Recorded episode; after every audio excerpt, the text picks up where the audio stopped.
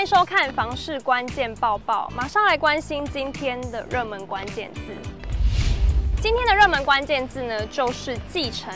少子化、高龄化的影响，已经可以用“生不如死”这四个字来形容台湾目前的人口状态哦。不动产业者呢，就发现全国这十年来继承移转暴增将近六成。来看哪一个县市是七都第一？不动产公司乔富建经从近十年人口统计资料观察，二零二零年起，台湾人口开始进入负成长，年增加率、自然增加率均呈现负成长，继承移转栋数连年稳定成长，且在二零二二年成长率更是来到十二趴，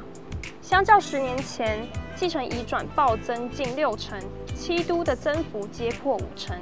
其中。增幅最多的就是台北市，由七千三百多栋增加到一万两千多栋，增幅达六十五点四趴。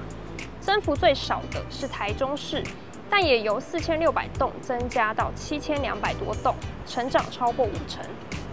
再来看到全国的部分，除了台东县增幅十五趴最低，其余县市涨幅皆超过三十趴，大部分县市落在五十至七十趴。排除外岛地区，增幅最多前三名依序为苗栗县、宜兰县和新竹县；增幅最少前三名依序为台东县十五趴、南投县三十九点七趴、嘉义市四十点八趴。房市专家张新明分析，建物继承移转数量多寡跟死亡人数较相关。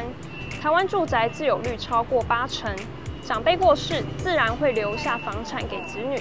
他表示，预料建物继承移转连年创新高的现象将会持续一段时间，要等到总体死亡人数下降或是住宅自有率下降时，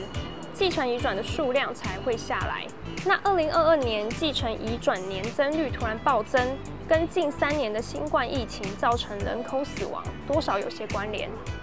至于买卖移转栋数十年减少十四点五趴。则受到政策和房市环境影响较大，房市成交量虽然因为景气增加，但未来预估继承移转成长率仍会稳健成长。收看房市关键报报呢，你可以了解更多的房市消息。关掉之前，不要忘记按下订阅并开启小铃铛。我们下次见。